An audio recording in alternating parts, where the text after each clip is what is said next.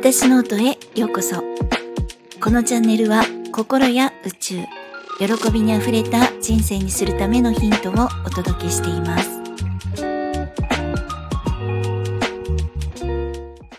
皆さん、いかがお過ごしですか？ゆみです、えー、本日のテーマは簡単に言うと嫌われる勇気。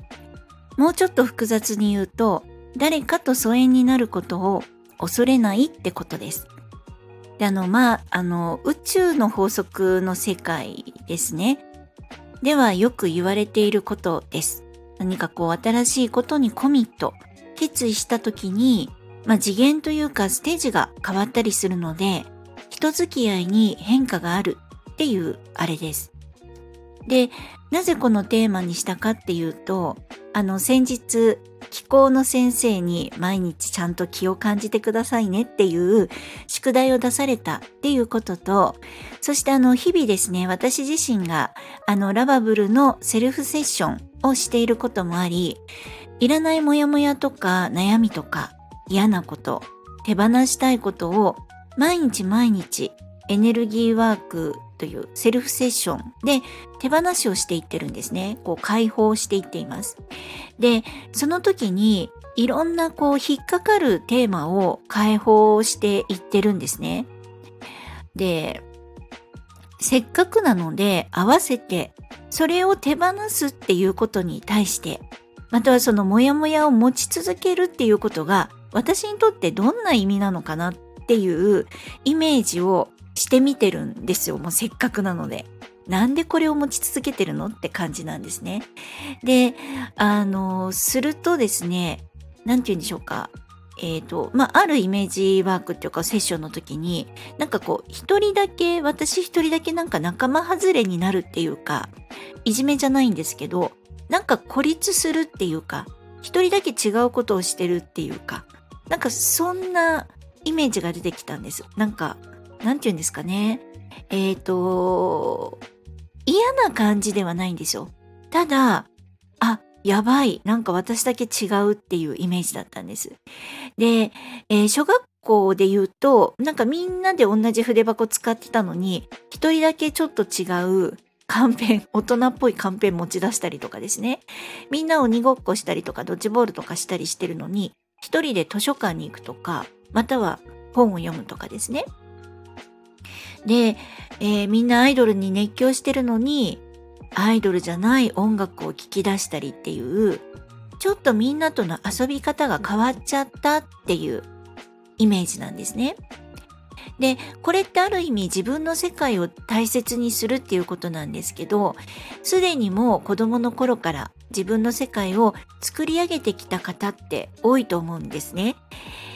えー、ところがですね、私は今まで右に習えでみんなと一緒が安心って思ってたんです。子供の時の私でですね。なので仲良しのみんながバレー部に入るって言ったら、じゃあ私もバレー部っていう、何の意思もないじゃんっていう感じだったんですけど、本当にこう自分だけ違うことをするっていうのが私は相当怖かったんですね。で、それが鮮明に出てきたんです。だから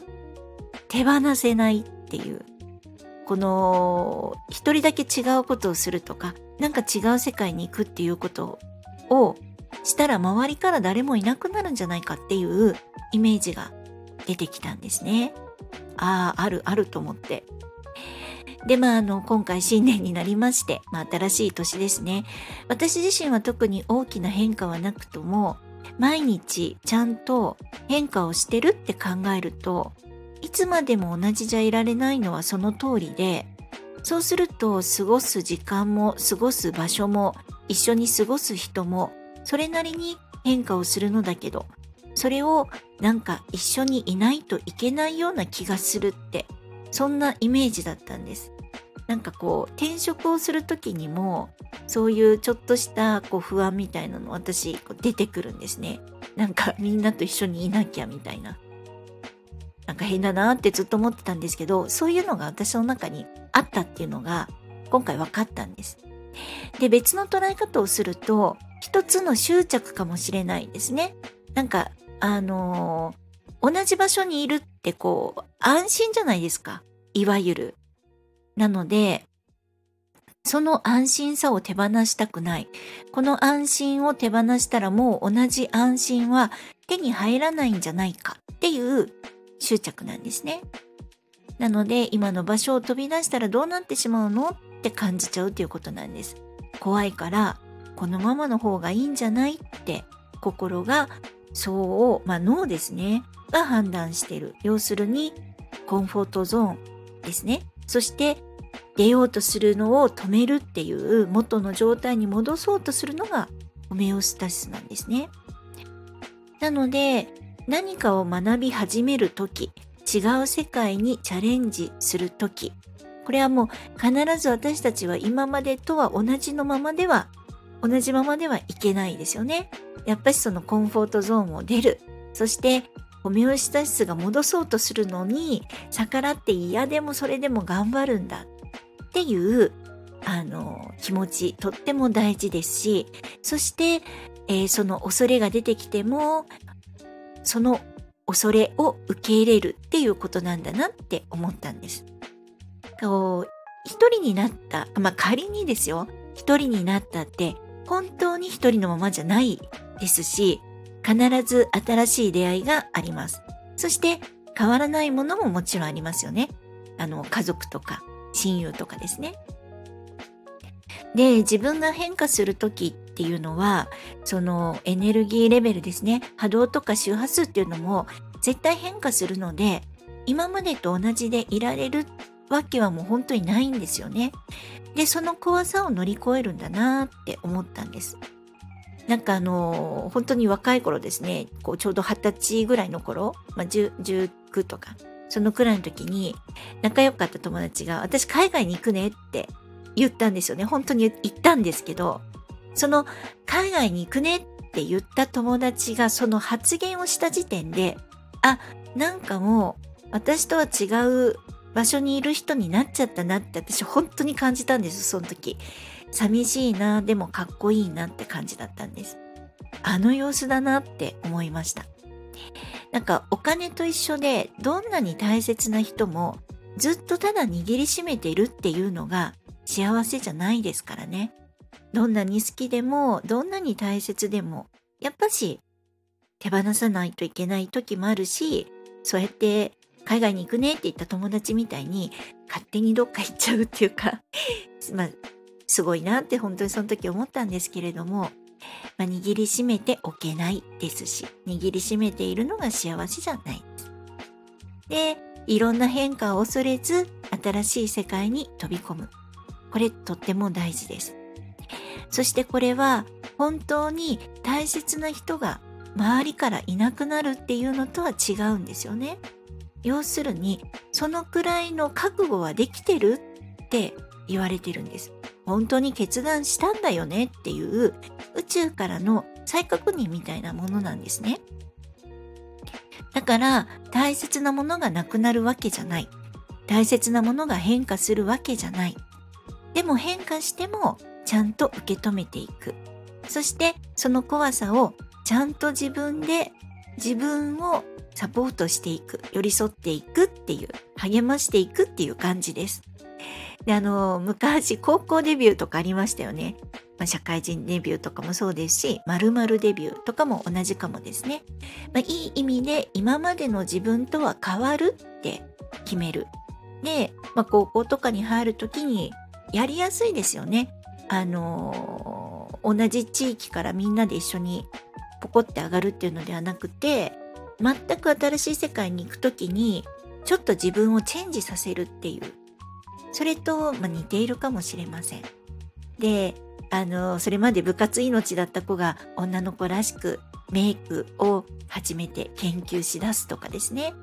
えー、男の子だったらインドア派だったのに、なんかアクティブにスポーツ始めたりとか、キャンプに目覚めるとか。そういうことが起こると、今までの友達っていうのは慣れないうちはですね、本当に外野がいろいろいます。本当に。そんな時はもう他人のごちゃごちゃは気にしないのが一番です。自分が変わる、その先の未来がなんて楽しみなのっていう、本当にその気持ちでいるっていうのが大事ですね。で、いろんなこと決断したら絶対変化は訪れます。で、それを楽しみな変化として受け入れていきたいなって思っています。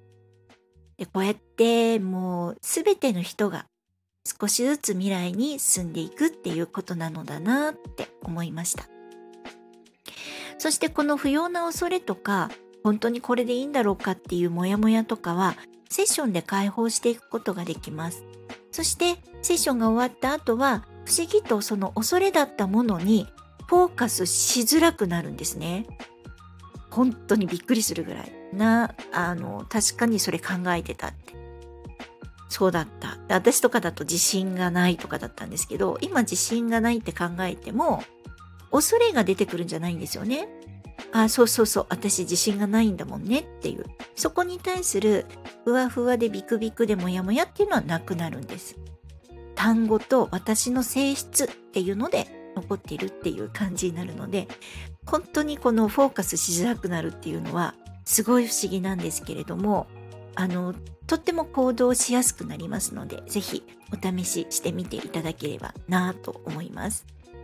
ということで、えー、本日は今までとは違う世界へ飛び出す時の変化についてですね、お届けしてみました。今までの配信や今回のお話でわからないところがありましたら、ぜひコメントやレターいただけると嬉しいです。そして、いいねやフォローもしてくださるととっても嬉しいです。え本日も最後までお聴きくださり、本当にありがとうございました。皆様、良いお時間をお過ごしください。ではまた。